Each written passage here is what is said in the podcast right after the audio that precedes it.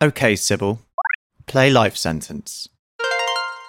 Sure, Finding You Life Sentence, a Mags creative production, Episode 4.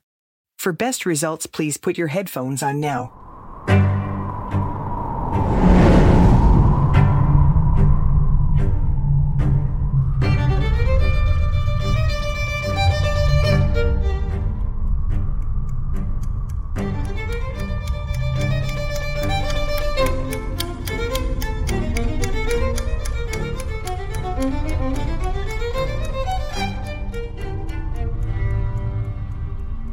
Welcome back, welcome back. Listen, yeah, about that. Back to back's hard to hack when the news is this black, like, I do understand. I see why. I get that. I know that it's nicer averting your eyes. I know that it's nicer to swallow white lies, like, maybe the world will somehow be okay. Maybe someone will fix it while you look away. If only. If only the fix was that quick. If only the earth wasn't mortally sick. But the beautiful thing that you must understand is that every solution is here in your hands. You guys have the science, the ways and the means to look forward to days where the air is wiped clean.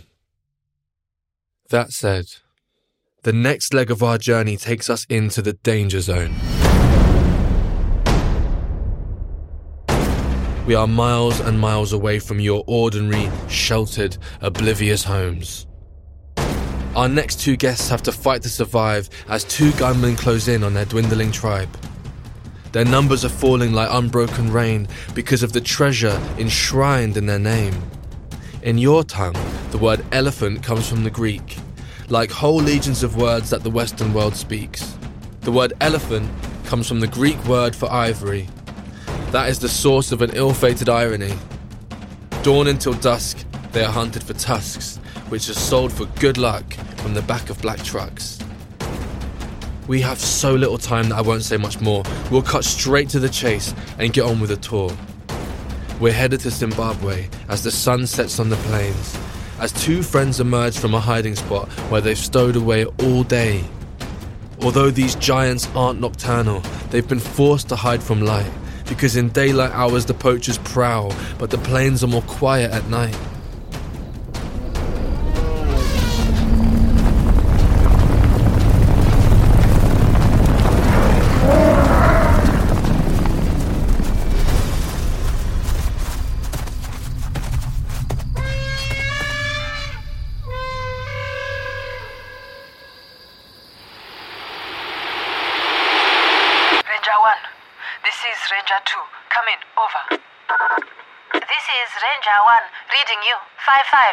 I have eyes on two young elephants. Tembo's tribe has been splintered. Over. Roger that. We have two sets of unknown tire tracks. To the left of Malipati, trekking north along Mwenezi River. We see five spent cartridge casings. Over. Do you see blood? Over. No blood, not yet. We are following their tracks. If you move south down the river, we will close in from both sides. Come quickly. Over and out.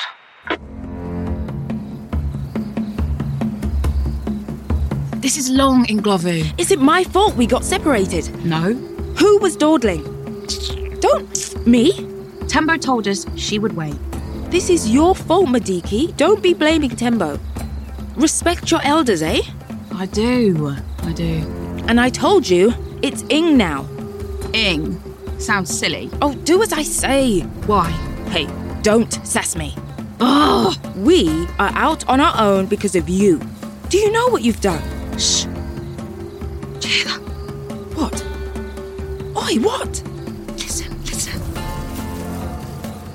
Oh my word. I'm not even falling for this. I'm serious. Look ahead. Look who it. Is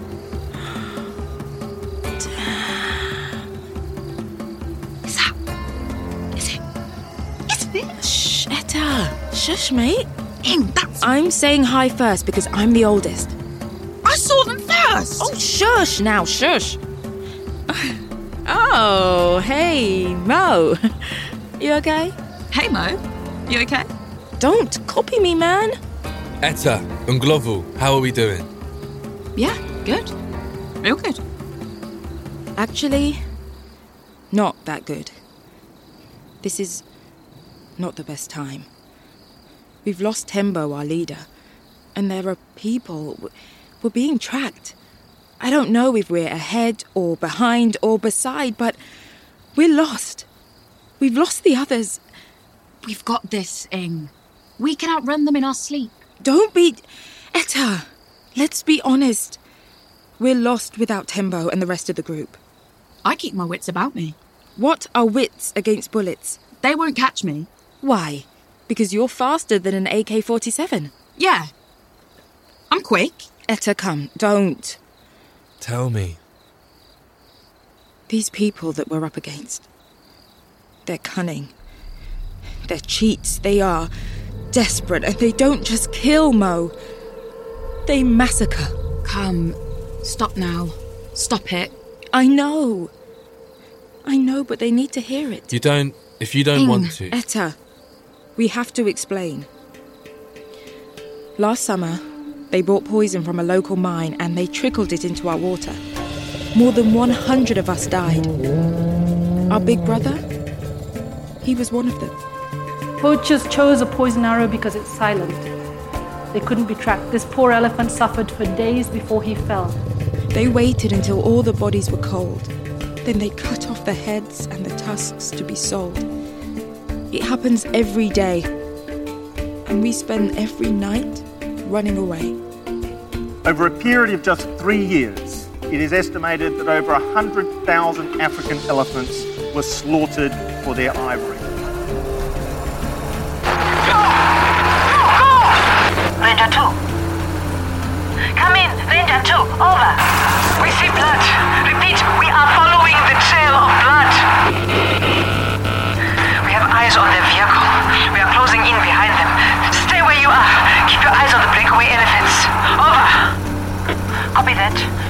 Over and out.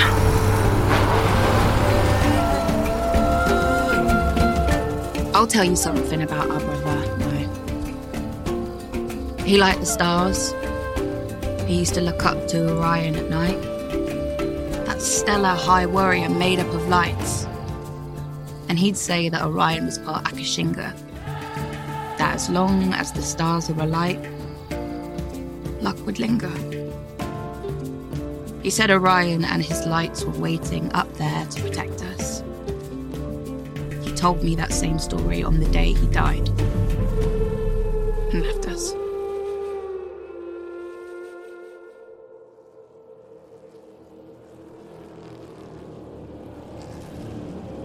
We can't stay with you, Mo. Please, just pray for us. Will you? Please. Pray. A new study has shed light on the remarkable tenderness of the African elephant. Researchers in Zimbabwe's lower Zambezi Valley say that these colossal beasts exhibit some of the most benign behaviors in the animal kingdom.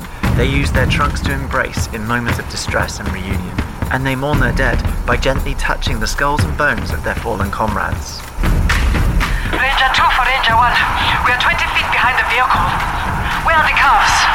Do you still see them? Over. Them. We have seen a catastrophic killing of elephants across the African continent. 30,000 elephants every year. That's one every 15 minutes. Elephant poaching is happening across the entire continent. We're still losing elephants at a rate of 7% per year. And at that rate, elephants will be gone within our lifetimes from the wild.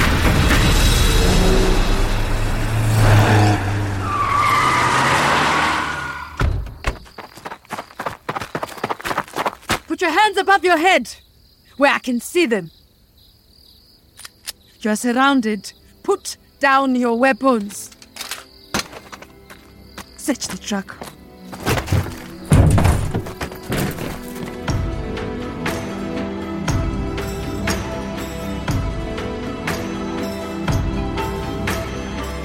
In Zimbabwe, a self made quasi military group known as the Akashinga is devoting itself to the protection and preservation of African elephants. This radical, all female group recruits women from all walks of life, many of whom are survivors of domestic violence, and retrains them as the country's most elite anti poaching unit. He is the founder of Akashinga, which means the brave ones. Today, there are 36 women field rangers working in the Zambezi Valley, and many more are being trained.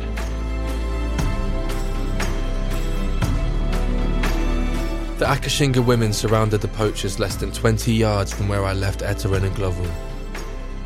In the back of their truck, they found Tembo's head.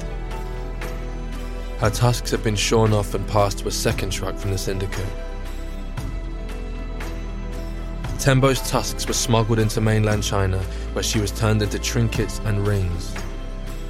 Etta and Inglovu found her body the following morning. It was lying in the dust a few miles west of the Mwenezi. Thanks to the Akashinga, Etta and Inglovu were reunited with their tribe. But the place that these elephants call home will go on being a battlefield until the world wakes up to a crucial fact. Loving animals for their hearts is worth more than dissecting their bodies for parts.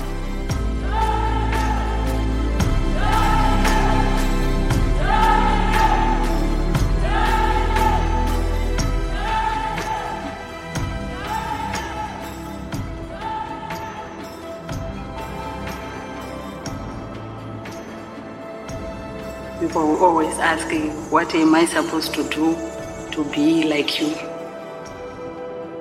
I am a ranger with Akashinga, the brave ones. We are an arm of women who protect Africa's wildlife. This is dangerous work, but I have no fear.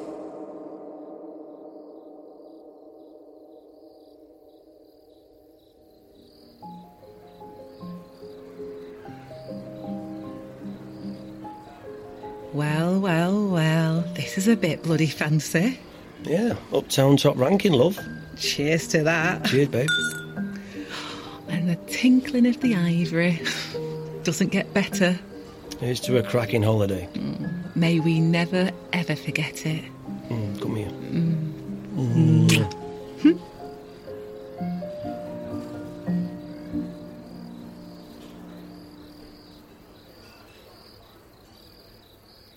If current trends continue, it is predicted that elephants will be extinct in the wild within 19 years, 212 days, 6 hours, 19 minutes and 35 seconds, 34 seconds, 33 seconds, 32 seconds, 31 seconds, 30 seconds, 29 seconds, 28 seconds, 27 seconds, 26 seconds.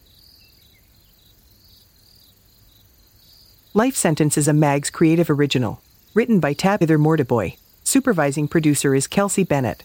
Executive producer is Megan Hill Smith. Sound design and audio production by Kit Milsom. Please rate, review, subscribe, follow, and share the show.